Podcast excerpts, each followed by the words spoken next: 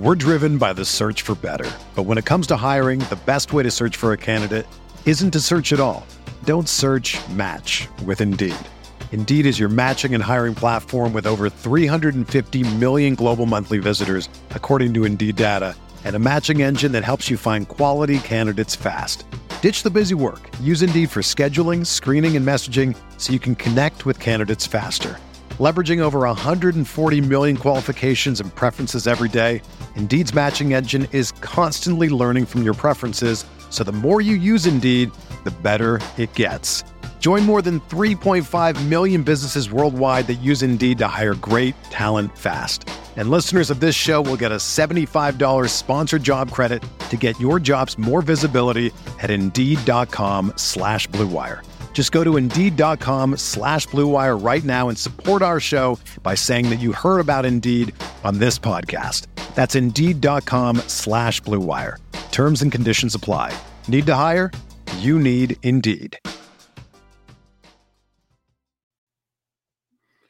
Hi there. Welcome to the RotoWire Fantasy Baseball Podcast. Today is Saturday, September 2nd. Uh, I'm here with my buddy Drew Silva. We're going to be talking about some September call ups. It's a little different than in the past. We're going to have to get used to it. No more of these 40 man rosters that you're going to see, but there are some intriguing names, both prospects and real life players that have been called up. But before we get into that, we'll talk about some headlines and Drew, I think we have to start with something that's uh, pretty scary. Max Scherzer leaving with tightness in his forearm. Yeah, was making his sixth start for the Rangers after being acquired from the Mets, and had pitched really well up until the point where he left. Uh, struck out seven, allowed just one hit in six innings, uh, 88 pitches when he departed with that forearm tightness. Uh, he really downplayed it after the start. This is kind of a common thing. Um, I'm concerned, but from what he said, like, you know, he, he got into the sixth inning, his location was starting to be off. Um, he felt like he was at his limit. He felt like the rest of his arm was fine. He just had a little bit of fatigue and soreness in the lower part of his arm. Didn't want to, like, you know, he, he said if it was, you know, if it was going to become a forearm strain, he'd have to miss the rest of the year. So he stopped it. It's just one of those situations we don't really know exactly what he's dealing with right now. He thinks that he's going to be able to make his next start. It wouldn't be surprising if he at least gets a little bit of extra rest. The Rangers can can do that, even though they're in a very tight race there in the American League West, um, and for an American League wild card spot. Um, yeah, and we just don't have enough information to to really like make a determination on on what this injury is. Yeah, it's and it's disappointing too because he was pitching so well in that game. Six innings, just mm-hmm. the one hit, two walks, seven strikeouts against the Twins. Uh, Minnesota ends up coming back and winning that game five to one. But like you said, we'll just have to play the wait and see game here. Definitely one you got to be prepared for though, because Scherzer can say whatever he wants, and Scherzer said a lot of stuff and then ended up missing a little bit of time. He's been not undurable by any stretch of the imagination. Undurable? I don't think that's a word, but that's okay. Um, it's just one of those things where you're going to have to pay close attention because Scherzer's been awesome since that trade. A lot of really strong starts, uh, really outside of one start against Milwaukee, and Milwaukee has been as hot as any team in baseball. He has been absolutely worth it, but something we're going to have to pay close attention to. Uh, I will say that he, oh, please go he, ahead. Kind of, he kind of, he knows his body well. You know, like he he usually is good at like self diagnosing things. There mm-hmm. have been all a lot of different things that have popped up over the last few years, which is understandable for a guy with that much mileage on his body. Um, the back, you know, the, the shoulder, now the forearm. Uh, I, I kind of believe him more than I believe some other pitchers, just because I feel like he's got a good feel for exactly what's going on. But again, yeah, we'll, we'll find out, you know, early next week exactly what what this means. Absolutely. Uh, Danny Jansen suffers a fractured right middle finger when stuff uh, got struck by a foul ball in the sixth inning on Friday against Colorado. Uh, another more find out more situation thing. Uh, of course, Alejandro Kirk going to get more playing time, but Jansen, I think, has been kind of an underrated uh, option for Toronto, not just as a offensive player, but as a much better defensive player. All due respect to Alejandro Kirk, uh, much better defensive play. this is a big loss for fantasy managers and the Blue Jays potentially.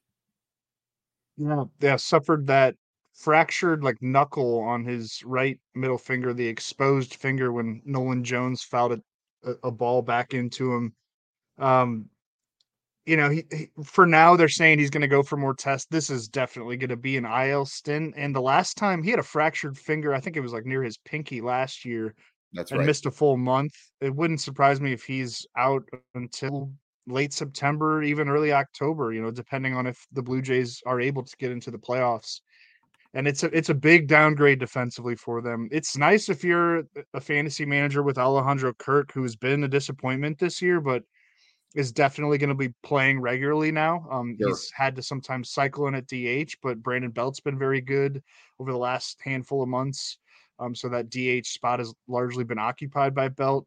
At least Kirk is going to be getting into the everyday lineup um, and Mhm. bringing a lot more offensive. Well, Jansen's been better offensively o- over the long haul this year, but um, I, I, you know, I, I would, I would be excited about what Kirk can bring in, in more of an everyday role. And yeah, I mean, I, I- I think this is going to be probably a, a multi-week, potentially like four Yeah. plus week type of injury for for Jansen. That's usually how these finger fractures usually go, especially it's on his throwing hand. Yeah, and it, the thing is too, even when he's able to come back, he's probably not going to be the same player, especially uh, defensively. It is very hard. Thumb injuries and finger injuries for catchers are often ones that they I listened to him talk about it a lot. They they love to complain those catchers now. It's it's just something that is going to be something that's a lingering effect all year, but a big loss for sure. Uh, another potential loss is Jose Altuve. He exited Friday's game uh 6-2 loss with a left leg contusion, fouled a ball off his left leg, exited that next inning. Jose Altuve has been pretty darn good this year, Drew, and what's another wait and see thing for a year that where Jose Altuve has been pretty darn good, but not able to stay on the field all that much. Yeah, he he walked off the field pretty gingerly, but it I don't know, it could have just been a, a bone bruise, kind of Sure. not a bone bruise, like a like a stinger. Um, he said he feels like he's going to be able to play at, at some point this weekend. He's going to wear a shin guard moving forward. That that'll hopefully prevent aggravating the bruise. I, I don't think this is an IL stint for now. It's just a day to day type of situation that we'll have the monitor. And yeah, I mean, when Altuve's been healthy this season, like you look at what the Astros offense has done over the last week, uh, it's like historic level. They've been setting Sure. franchise records for for hits in like a five game span and he's he's what stirs the drink, man, at the top of the lineup. And yeah, 913 OPS, 312 batting average, 10 homers, 13 steals in only 65 games when healthy this year. Um, the Astros are in the thick of a, a division title race. They need him back as quickly as possible. It's not a situation where they're they're going to be able to to rest him, you know, to make sure he's 100%. But uh, it sounds like something he's he's going to be able to play through, even though even if there is a little bit of lingering discomfort in that shin. Yep, but again, something you got to be cognizant of here because uh the, they're just it it's the late inning stuff, late game stuff. He's certainly going to try. We'll see how effective he is and see if he's even able to like stolen bases may not be a thing for a little while. He's not running as much as he used to anyway, but Yeah.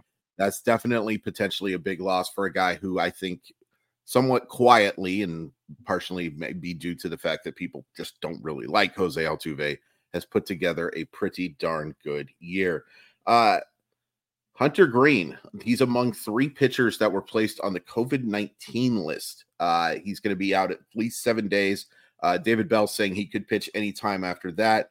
He could start on Friday, but that would be the earliest. Greene struggled after coming off the injured list, but actually had a pretty promising start in his last outing. Interesting to see how they go here because Cincinnati absolutely in the playoff race. And just a reminder that uh, you know, we're not going to get political on this thing, but no, we are not done with COVID 19 injured list stints and not by a long shot. I don't really think it's a political issue, but I guess it was made No, into one. E- Everything's Yeah. political, technically, Drew. No, it's it's been spiking again everywhere. I I had it uh in August again. Yeah. I think it's like the fourth time I've had it and it was a it was a pretty rough case. Um Yeah. not as bad as the one that I had like last winter, which was just debilitating, but Yeah. Um, yeah, it, it's spiking again. It, it could play a factor into, you know, it, it's probably going to be really spiking going into October, um, which is unfortunate, but it's it's the world we live in now. And yeah, who's to say when Greene is going to start again? I think the earliest he could return is what September 8th. He'll have to be usually on in, in health and safety protocols for seven days. Uh, we've talked about Greene a lot on this show. He's been a little bit worse than I, I think we expected from we, we wanted to see a step forward in, in run prevention and and whip like walks and hits per inning, but the strikeouts sure. are always there. The upside for the strikeouts is always there when he's taking the mound. He has what 114 of them in 85 and a third innings this year. The Reds need him back. I'm I mean, they, I'm sure they would have liked to have claimed some of the pitchers that went to the Guardians um, they sure at tried. the waiver deadline. They did get two outfielders and yeah. Harrison Bader and Hunter Renfroe. I, I, like their team actually a whole lot better now, but um, Nick Lodolo's done for the year. They officially, officially confirmed that this week. He had another stress reaction in his tibia while while on a minor league rehab assignment. So they're bleeding in, in the starting rotation. Um, you know, thankfully they're in the NL Central and they're in the NL wildcard race, so they're still alive because all those teams are flawed. Um, sure. But this is this is going to be tough sledding, losing Greene for at least one turn in the rotation, likely two, and and perhaps even longer. Yeah, and to be uh to give you the exact stats of what I was talking about, gave up 13 earned runs in a total of six and two thirds innings over the first two starts, and then he allowed one run and only three hits through five and a third in that victory over the Giants. Uh, finally, before we get into the second half of the show, Drew, the rules are not changing. They are keeping the pitch clock for the postseason. And I just wanted to ask you are you happy about it? Are you indifferent about it? How are you feeling about it? I haven't thought a ton about the pitch clock since pretty early on in the season. It it, yeah. it seems like everybody adjusted really well. Um, we talked about. I, I think even the pitchers made a better adjustment to use it to their advantage because you can kind of lock a batter into the box and and know you know like when when when you want to start your delivery how you want to set it up you're you're kind you, the, the pitchers kind of gained an advantage so the way that people have adjusted it reminds me of like when replay first hit the scene and there were like whole twitter accounts dedicated to replay reviews because it was sure. a fascinating thing at first um, and then once everybody got used to it, it was just part of the sport. And I, I feel like that's what we're seeing with the pitch clock. And I think it's been really good for baseball. I, just anecdotally, I, I know a lot of people who have been more fascinated in this baseball season because the games have a way better flow, like watching them on TV or attending them live. Um, and I would agree with that. And I think it makes sense to to keep the same rules for the postseason. I, I would hate to see a postseason game end on a pitch clock violation. I, I think like for thing or maybe even like the final out of the inning, they they could turn it off. Um, but I, I get why Major League Baseball is saying no, we're not going to like give any leeway on it. This is the way that the game's going to be played now.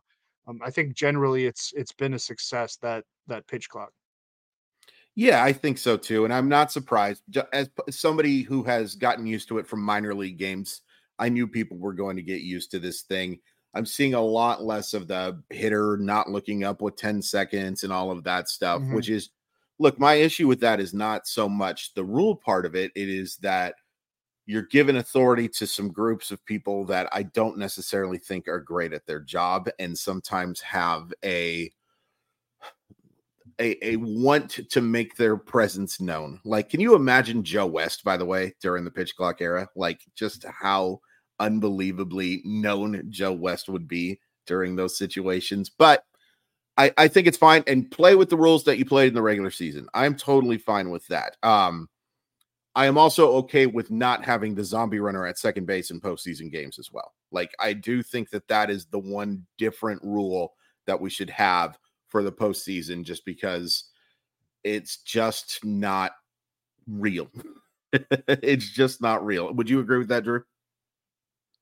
Yeah, yeah. I mean, yeah, that's yeah. it's it's silly. I, I I don't like it. I'm a bit of a baseball purist. I, I get why you would want to have that in the regular season to to just wrap up some games.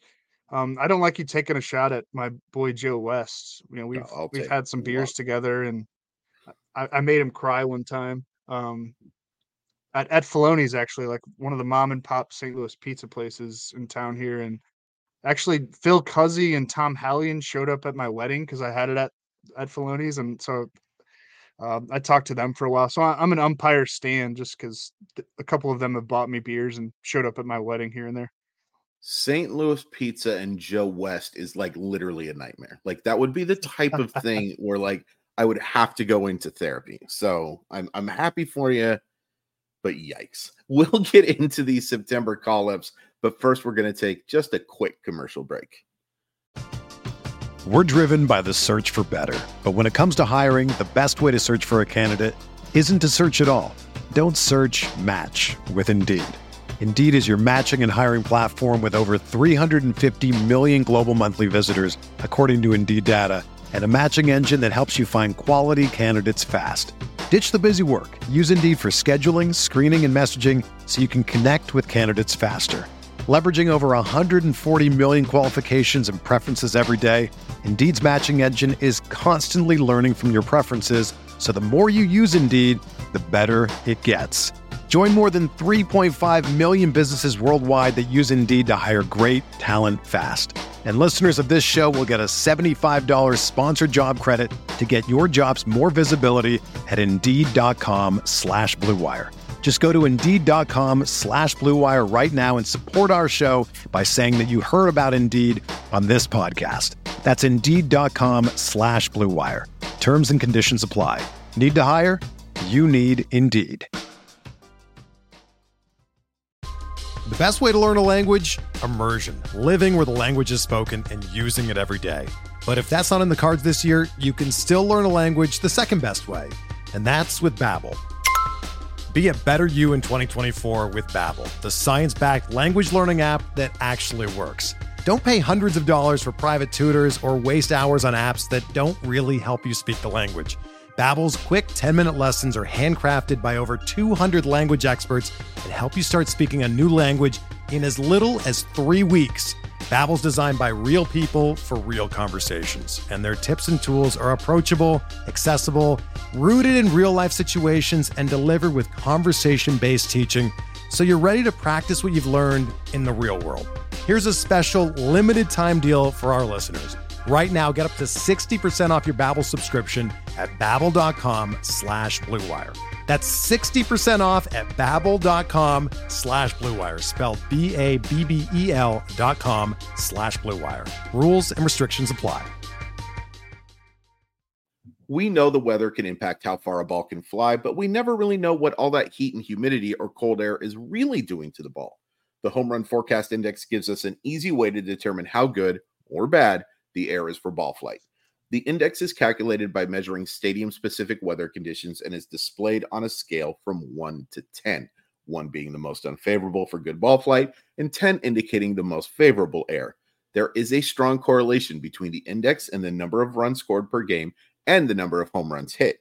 Games that have that highest index, 10 for the whole game, average over 10 runs and 2.8 homers over the course of the year.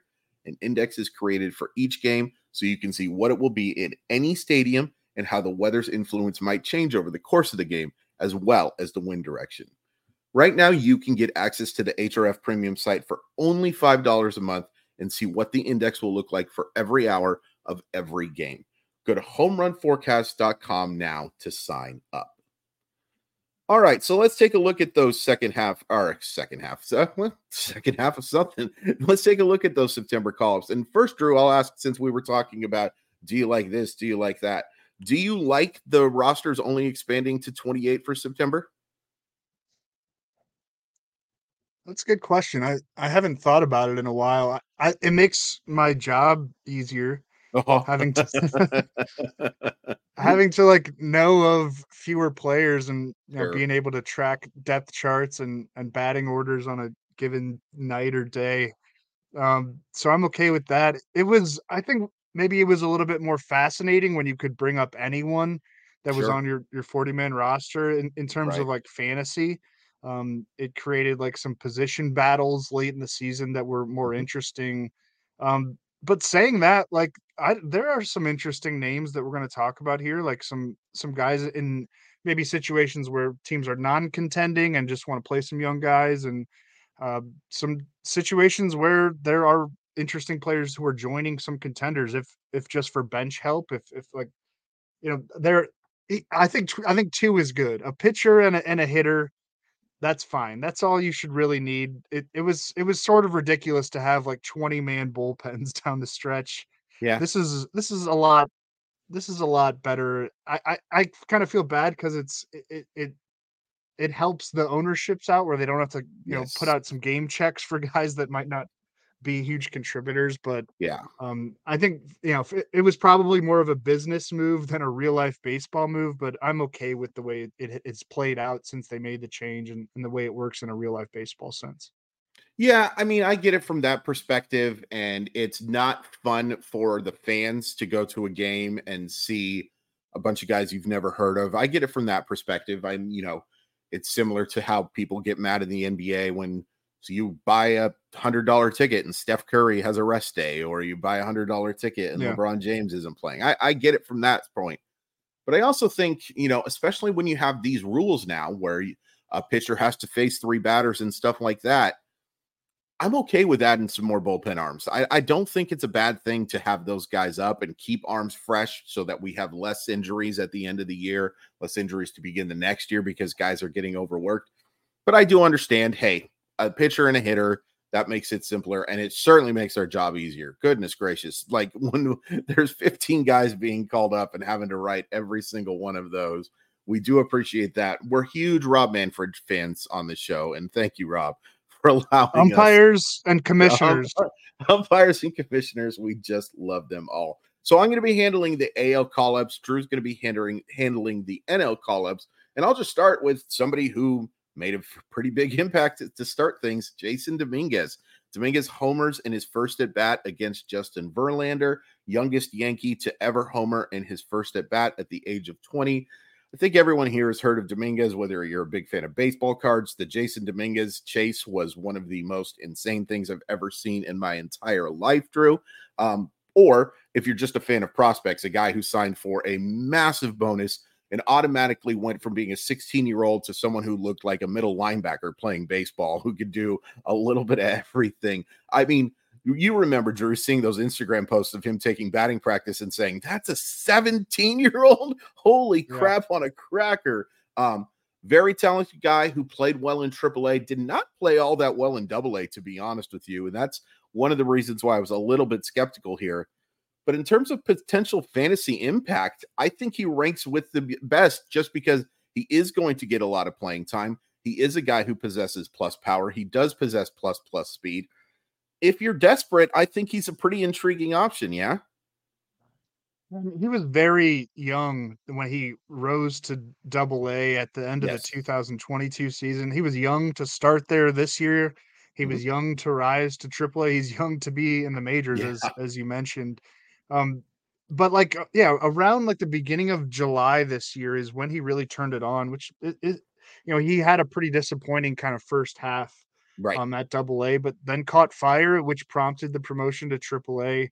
I like to see that. I like to see a guy who has to adjust to a level and and makes that adjustment. 100%. And hit fifth, hit fifth for the Yankees in his debut. Aaron Boone has said he's going to be the everyday center fielder down the stretch. So, I mean, they, they lost Harrison Bader on a waiver claim. They're not playing for anything mm-hmm. this year anymore. They're they're playing to, you know, we've talked about this on you know, uh, in a different times. This is probably more marketing than like let's win baseball games. Like let's actually bit. get the get the fans interested. But on an individual talent basis, it's obviously there with Jasson Dominguez. So in fantasy, like the long term upside is there, and why couldn't he be productive over these final four weeks? I, I, I think he's a must add given the situation that he's going to play every day, that he's going to hit near the heart of the order, he improved the Yankees batting order, which is surprising that a 20 year old can do that, but that's that's their situation. Yeah, that's fair. And I I'll talk about real quick uh, another Yankee, and then you can get into a couple of Mets if you don't mind. Um, Austin Wells. The main scouting report here is holy crap, that mustache. That is one of the most mm. beautiful mm. that we have in all of baseball. And we have some good ones on the Yankees, man. We have some good mustaches going. Austin Wells fits in just fine. Uh, he was called up and went one for four in his debut, a first round pick out of Arizona. He's shown the makings of plus power. Um, not a guy that I expect to hit for a high average, but maybe a decent on base play because he has a pretty solid approach at the plate. Left handed hitter getting to hit into that right field wall is not always a bad thing either for New York Yankees guys. Second catcher, maybe like if you're kind of not desperate, but just like looking for some impact for, you know, if you lost Danny Jansen, maybe take a look at Austin Wells as a guy that could be a, a quick little fantasy replacement. I would certainly rank Dominguez ahead of him because of the chance to hit for power and to steal bases. Austin Wells is not going to do that. But there's certainly worth look. Uh, uh, there are certainly worse players to take a look at for these final few weeks. Yeah, I, I just don't expect Wells to like play every single day. I'm, Kyle Higashioka and Ben Rortvedt are gonna are they're gonna work in those guys and I think um, some of that's gonna real quick just gonna depend on how the Yankees yeah. are. Like if they are completely sure. out of this thing, I think you're gonna see Austin Wells get more playing time than those guys. I mean, they are completely out of this thing. That's fair, right? I mean, I, I've, I haven't looked at the standings in a bit. Maybe it's, I need to check myself. But they're what they're they're bad. three games under 500. They're nine yeah. and a half games back of the third. It's over. Yeah, wild card. It's over. It's over. Yeah, which is all right. Um, yeah. On the NL side, I, I would say it isn't isn't quite as interesting as the AL side. You took hmm. the mm. You shouldered the biggest the bigger loot. I mean, you know, once once we get into like beyond these top prospects, it's just not that interesting in general. But yeah, starting with um Ronny Mauricio, the Mets' top infield prospect, who ripped a double in his very first major league at bat Friday night against the Mariners, part of a 2 1 win, I think it was for New York. Um, and that double came off Mauricio's bat at 117.3 miles per hour. That's the hardest hit ball that any Mets player has hit this season. It's the 11th hardest hit ball across the entire majors this year. Um, he showed well defensively at second base too. Was pretty active there with some some double plays and some grounders. Um, came up as a shortstop. You know, only played shortstop until the end of last year's minor league season before the Mets right. asked him to start working in at second base and a little at, at third base and even some left field. It looks like he's going to be their primary second baseman down the stretch with Jeff McNeil playing more in the outfield the Mets are going to play the young guys. Uh, Brett Baty, too. I, I, can touch on him in a bit, but you know, Brett Baty should start against all right-handers at third base. Uh, Mauricio also had a single and a strikeout among his three at bats Friday in his big league debut. He was batting 292 with an 852 OPS, 23 homers, and 24 stolen bases in 116 games this summer with AAA Syracuse. 22 years old, should should and you know I think could definitely be a big part of the future in Queens. Something for Mets fans to get excited about as that team plays out the string on a massively disappointing 2023 season. I think a must add uh, if he hasn't been added already in all relevant fantasy formats. I think Jasson Dominguez and Ronny Mauricio are, are the two definite must adds that we're going to talk about.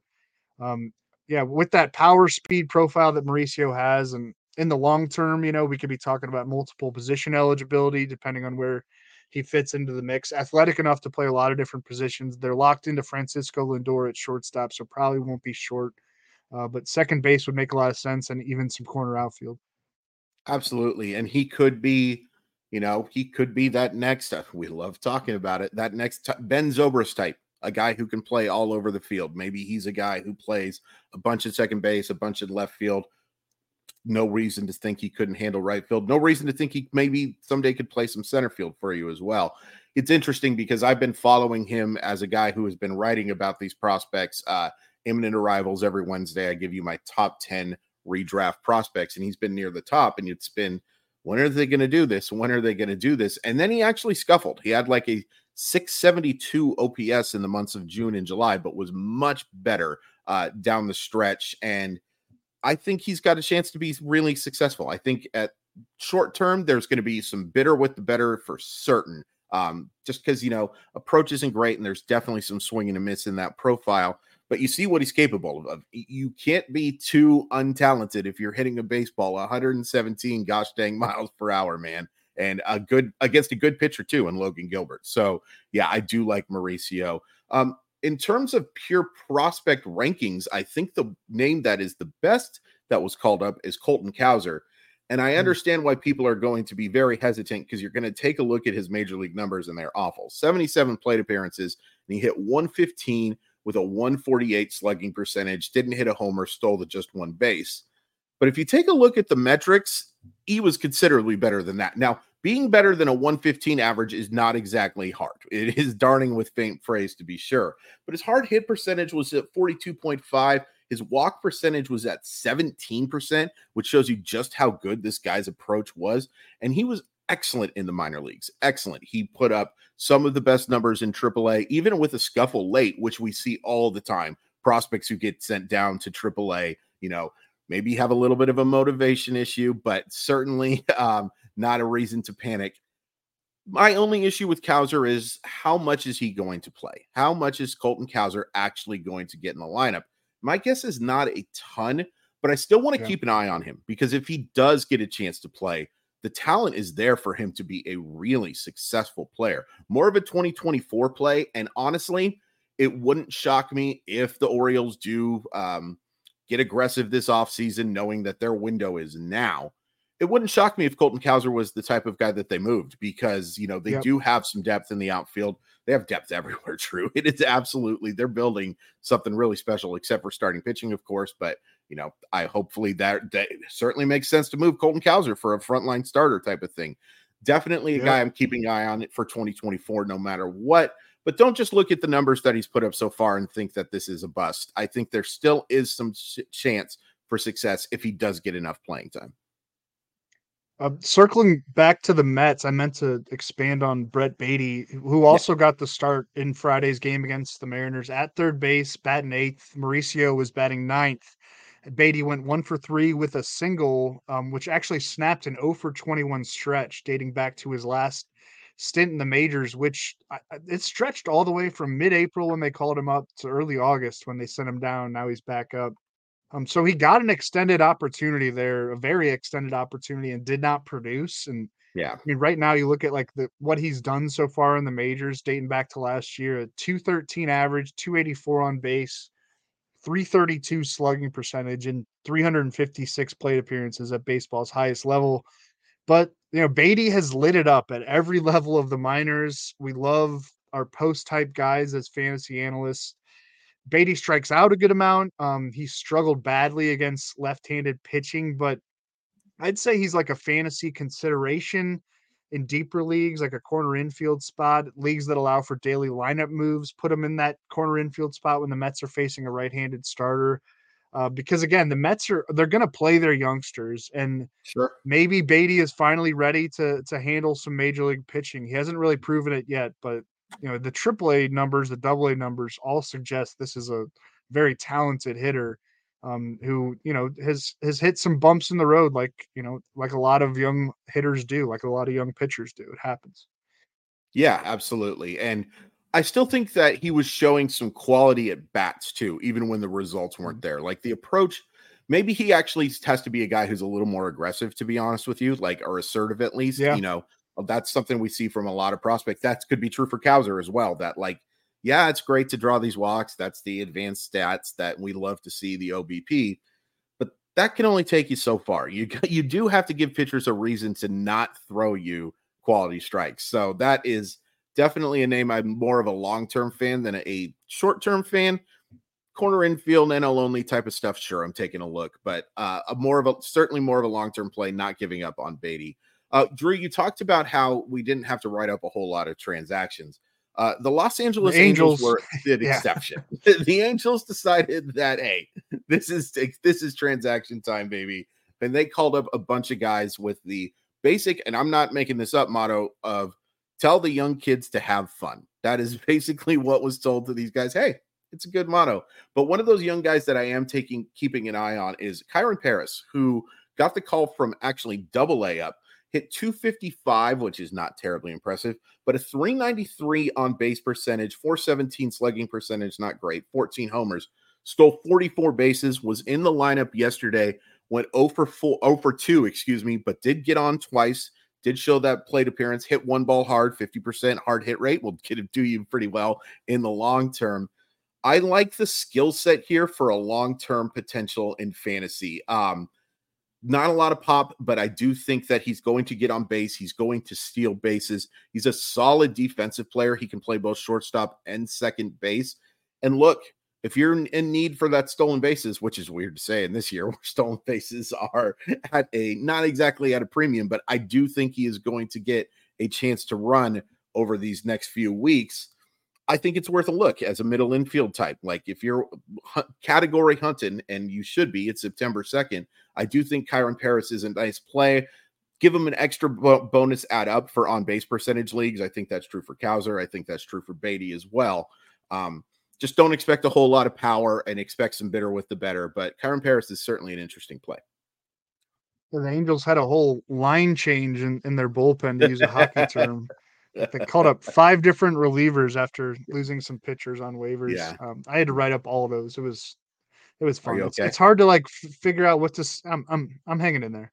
It's it was just it, it becomes like hard to figure out what to say about this next low leverage reliever, this next middle reliever. I don't know. He, he's not going to be relevant in fantasy. That's the note. Um, yep.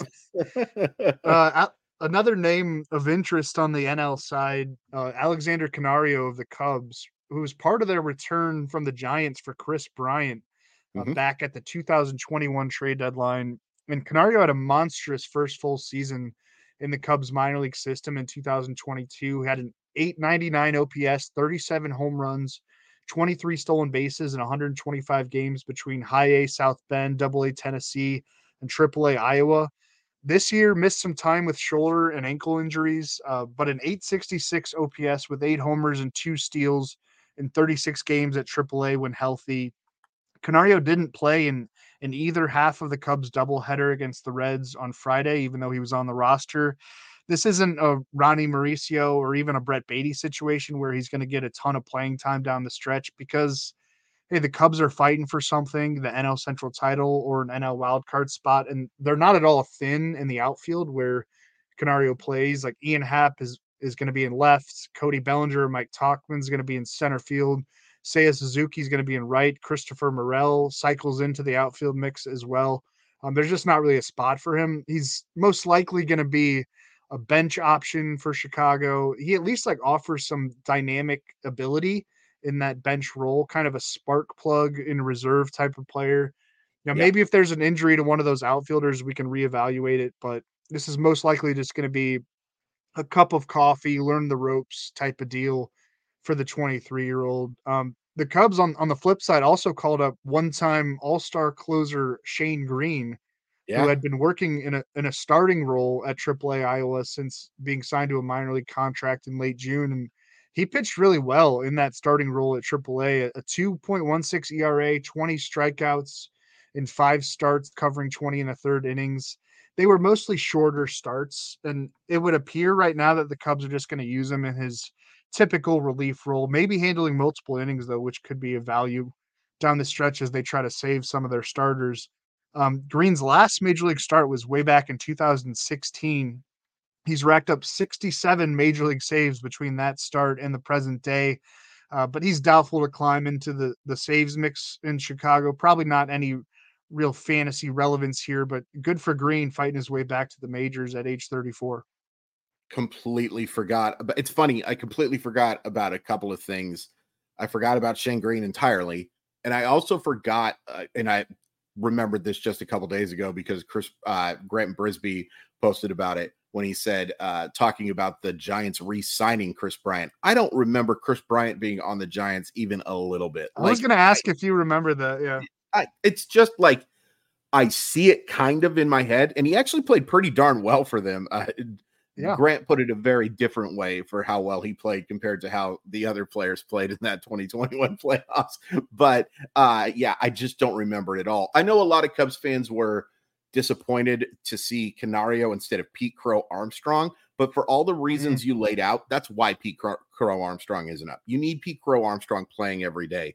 I wouldn't be shocked if Crow Armstrong did get a shot before the end of the year. And if he does, he's absolutely a must add because he's a guy who can hit for average, steal bases. He is probably the best defensive prospect in baseball right now. Like, regardless of position, he can flat out go get it, always gets 80 grades for his defense.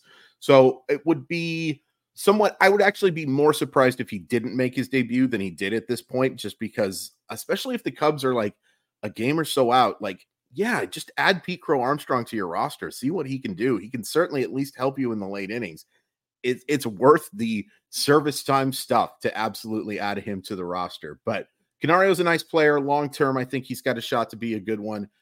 Cubs are building something nice here. They've got some really nice prospects on the way, and the uh, Canario sort of gets lost in the shuffle, but he has a chance to be a helper. Um, Tyler Soderstrom, a guy that has been on my imminent arrival list for a while, did not have a whole lot of sex, success at the major league level. What a Freudian slip that one just was, Drew. I, I think most major leaguers are having plenty of sex, Chris. Thanks, man. Wait to it's 9 38 in the morning, my time. Why are we talking about this? Uh, first round pick who has shown the potential to hit for average and power at the highest level. Look, if Tyler Soderstrom wasn't eligible at catcher, I'm probably not talking about him, but he is eligible at catcher. And so we are going to talk about him. Does have plus power. The A's are just an absolute trash can fire of a baseball team. So there's no reason not to give him playing time. So if you're looking for some pop from a left handed hitter, I don't know why the side he hits at the plate matters, but you know, uh, it's probably a little easier for left-handers in that Oakland ballpark. By the way, I always forget about how much foul territory there is in that place, man. Like what oh, a yeah. friendly thing it is for those pitchers and not friendly for those hitters. Uh, long story short, I think Soderstrom is interesting in AL only leagues for sure. Two catcher leagues, maybe worth a little bit of a shot, but still more of a 2024 play in the long term. Emmett Sheehan was a September call up for the Dodgers. He's expected, I don't think this has been confirmed, but expected to start Saturday against Atlanta in that sort of carousel of a fifth starter job for Los Angeles. I feel like we spend 10 minutes every show talking about who's going to rotate into that rotation spot in a given week. Ryan Pepiot, Gavin Stone. Looks like it'll be Sheehan for at least this turn, maybe for an extended stretch. And then I think Pepiot gets another chance later this month. He's been the best of the bunch, though it's been a pretty li- limited sample for him. Um, I wouldn't start Sheehan against Atlanta, obviously. He could get the Nationals next, which would be more interesting. But again, we just really can't forecast what the Dodgers are going to do with that spot. Uh, Sheehan's posted a 2.43 ERA and 102 strikeouts in 63 innings this season in the minors, but he carries a 5.63 ERA with 30 strikeouts and 38 and a third major league innings. Uh, you know, baseball is is hard, Chris. It's hard. Uh, and the other the other Dodgers call up a guy we're both familiar with was Kolten Wong. Mm-hmm. And of course, he had a pinch hit three run homer in his first Dodgers at bat Friday night him, against man. Atlanta. Good. LA him. was down six nothing at the time. Wong actually came on to pinch hit for Freddie Freeman as the Dodgers kind of threw in the towel on that one. This was in the eighth inning. Uh, but a cool moment for Wong, who was absolutely dreadful in Seattle. Um, has only been usable in spurts for fantasy scoring, you know, here and there over the course of his career. Just never fully right. built on that promising first full season with St. Louis, which I think was back in 2014.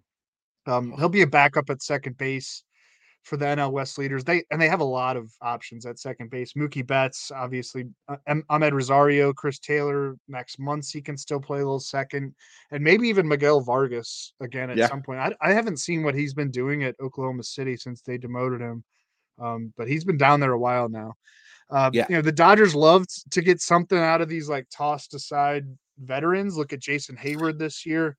Uh, yeah. But yeah, Wong will be a bench guy and, and, and a late inning defensive replacement. So not a not a ton to to look into there. Just I don't know. It wouldn't shock me if he like becomes a really good pinch hitter for the Dodgers down the stretch, but that's nothing shocks me anymore, especially the Dodgers. Like the, the reclamation projects, like you said, they're just so good at this or so lucky at this, whatever you want to call it. By the way, Wong was playing some shortstop in AAA as well. I don't think that's a position he's going to spend a whole heck of a lot of time in at the majors, but um, good for you, Kolten Wong. You've you've had a fine major league career, but you will not be remembered fondly by the Seattle Mariner franchise. Mm. You were god awful. Uh, last one I wanted to talk about in the American League is uh, the Blue Jays got some have gotten some real help from uh, Davis Schneider, which is someone that they weren't exactly expecting to be a helper. I think a guy who might be a helper for them down the stretch is Spencer Horwitz, who, by the way, every time I say that name, I just want to go listen to a Beastie Boys song because I think of Adam Horovitz mm. and just Hello Nasty, one of the best albums of all time. Uh, and also uh, Ill Communication, uh, Paul's Boutique, Beastie Boys. Paul's I knew Boutique. I would talk about him at some point in this podcast. But look, this is a guy who in 107 games with AAA Buffalo was hitting 337, 450, 495, just to 10 homers and nine stolen bases. Uh, but it's held his own so far in his eight at bats 250, 400, 250. Hasn't shown a lot of power. That's the main concern I have here is that Horwitz is not a big pop guy, more of a gap to gap type of hitter, uh, but really strong approach to the plate. I think he does have a swing that is conducive for hitting it for average 302, 302 career average in the minor leagues. 407 on base percentage shows you that he's willing to draw walks as well. And look, Toronto just has not been a very good offensive team this year. I think we all thought with that lineup that they were going to be one of the better ones. There's openings in that lineup. There is chances for guys yeah. like Horwitz to make an impact. I'm not rushing out to go get him, but I think he's at least worth a bench spot in AL only leagues and someone to monitor because if he's in that lineup, you can do a lot worse. Yeah, I think actually Travis Blankenhorn is a little bit similar who got called up to the Nationals. I mean, he's 27 years old. He's been bouncing around between different organizations, but he homered in his debut for Washington on Friday. Also drew two walks, and you know to build on a promising summer that he had with their triple AAA affiliate in Rochester. He had an 877 OPS with 23 home runs and 75 RBIs across 108 games. You know, he could see some starts in the corner outfield and, and at first base if the Nationals want him to. Um, probably not of interest in fantasy, but maybe worth keeping an eye on and, and a right. nice story at the very least. Um, another one, Ryan Helsley, you know, yeah. he was finally activated from the 60 day injured list Friday. Call him a, a, September call up if you want to for the Cardinals. It seems like he's he's had a ton of stops and starts in his recovery from that right forearm strain that sent him to the injured list way back in early June you know, did not pitch well on his rehab assignment, which was interrupted multiple times by lingering forearm issues. They took, you know, a, a, a several rounds of imaging scans, and there was no structural damage found. He did pitch in the eighth inning of the Cardinals' extra innings loss to the Pirates on Friday in St. Louis. Pitched well with one strikeout and a, and a hitless 18 pitch inning you know, basic logic in like a normal setting would suggest because of the extended absence and the worry that he still might have some kind of forearm injury that the Cardinals will ease him back in a low leverage role. But you know, they're looking ahead to 2024 and beyond. It wouldn't surprise me if they eventually want to put him back into the saves mix to feel good about that closer job going into next year. Um, for now, it's kind of wait and see, but I, I'd say it's at least encouraging for what he could provide in fantasy that he pitched in the eighth inning on Friday night in, in his first appearance in what is that six to eight three months. There's there's quick math on the fly for you. Um, really I, I, I I bet he's I I bet he's going to get multiple saves down the stretch. I'll set the over under at one and a half. I'll take the over on that. Um, I'm not sure if I would take two the over on two many. Two and a half. I'll still take the over. Uh, the Okay. Not sure of how many more games I'm going to take the Cardinals to win over these last few weeks, but yeah, that's that, the problem. I will, take, that's the I will take the over on that for sure. And then, real quick, also uh, Taylor Walls activated off the injured list as well. Mm. And he's going to be the starting shortstop, it looks like, for the Rays for uh, with Wander Franco placed on administrative leave. That's as much as we will talk about that. Um, Walls has not hit great, 211 average, but does provide some pop maybe a desperation look in the middle infield type of thing because he is going to get some playing time. If you're just looking for some counting stats, I do think that makes sense. It's kind of a bummer we're not talking about names like Jordan Lawlar and Jackson Chourio mm. and stuff like that. It would be nice if we were talking about some more top prospects who are going to get that call. And I do think we have a great chance to see some of those names. I do think Lawler probably going to get a call up. He's been great in AAA, just had his first four hit game. Um, Pete Crow Armstrong, who we talked about a whole bunch. I do think there are some top prospect names. I think Ben Brown could be an option for the Cubs as well as a bullpen option, but at long term has a chance to be a nice little starter. It is kind of a bummer that we're not seeing more of these young options, but at the same time, it's just kind of understandable that this is the way baseball is going. What about uh Nick Loftin with the Royals? Is there anything thing there. I, I mean, he was what the 32nd overall pick in the the 2020 draft out of Baylor. He went two for three with with an RBI double in, yeah. in his major league debut out of the DH spot, which is kind of weird for a September call up to be moving into the DH role. Um, I, am sure he's going to play also some some second base, some third base, but I don't know. He that's a situation where I could see him playing every day because w- why wouldn't the Royals give him a yeah. shot down the stretch? I don't I don't know if he's gonna like have fantasy relevance, but he had, you know decent numbers this year at AAA. Nothing like eye popping, and didn't run as much as as he did that uh, in the early part of, of his pro career. So maybe that's right. not going to be a big part of his game moving forward. I think it could be though. He's an above average runner. Um, it's funny. I, I meant to bring him up as well because our buddy Matthew Pouliot was asking me about uh, whether or not he should add him or Kyren Paris, and I did actually tell him. Loftin. So I, I definitely should have brought this one up. Uh, I do think he's going to get a chance to play. Hit 280, 362, 458, like you mentioned uh, in his minor league season.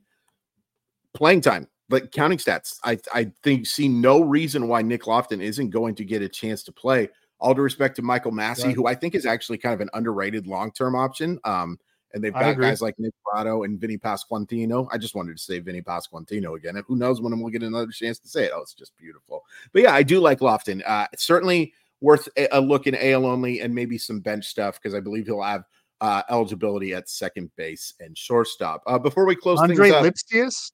I, I don't know. It, uh, no. Gets the call to the Tigers. It, yeah, I, there's no counting stats production yeah. really in there, but seems like a pretty competent hitter at the very least. And I, I don't know. The Tigers could at least use some competence in their in their offense.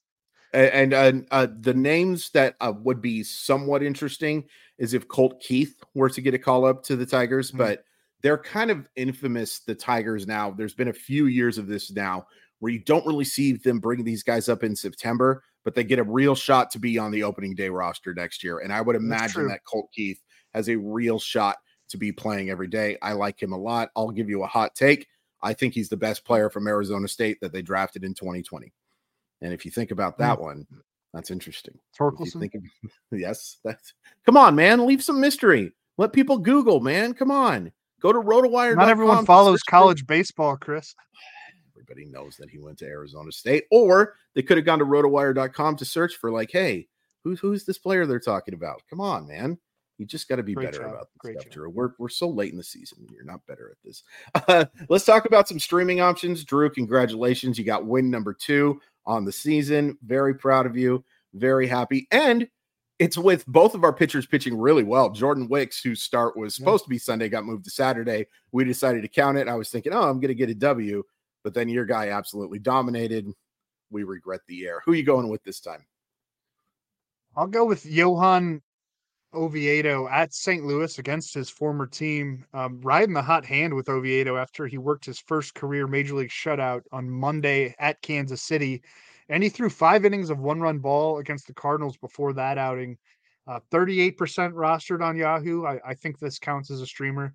Um, Oviedo has been been very inconsistent in the majors, a whole lot of walks, but he's a great athlete. I remember his at bats with the Cardinals when pitchers were still able to hit he actually looked like he sort of belonged in the batter's box, which you couldn't say the same for for a lot of pitchers. Um, there's definitely some raw talent here that the Pirates have maybe tapped into or will hopefully continue tapping into. And going against the Cardinals team that has given up, I like him to put together at least another strong outing. I, I wouldn't count on a shutout, but some strikeouts, you know, maybe some good run prevention, maybe gets a win. Yeah, I, I, like that call a lot, and unfortunately, the Cardinals have become a pretty good team to stream against. It's it's disappointing. I I'm not rooting against your Cardinals. I mean, I'm rooting against you as a human being, but I'm not rooting against your Cardinals for wow. sure. Uh, I'm gonna go with, and this is just a shot in the dart to be completely honest with you, because he's been terrible in his last two starts. I'll take a chance of Xzavion Curry against the Rays, in part because I think he's due for some positive regression. Uh, last outing, he went two innings and gave up six runs, uh, allowed a homer, one walk, and two strikeouts. Start before that, only went two innings and gave up three runs. But he was really against good against the Tigers and really solid uh, earlier in the month of August as well. I'll take my shot here. I just a lot of times I like to go with streamers who are due for some positive regression. Curry's not great, but he's certainly better than the numbers that he's put up today or put up in his last few starts. If I'm being honest with you, I think Oviedo is a much better option. But if you're desperate, I think Curry's at least worth a look. Uh, that's going to do it for the RotoWire Fantasy Baseball podcast. Really appreciate you guys joining us. And remember, we have new episodes every single day of the week for the regular season. Uh, you can follow us on whatever they're calling that website now. I'm at Crawford underscore MILB. Drew is at Drew Silv. We ask that you please rate and review the show if you like what you're hearing. Uh, me and Ryan will be back tomorrow, and we will see you next time.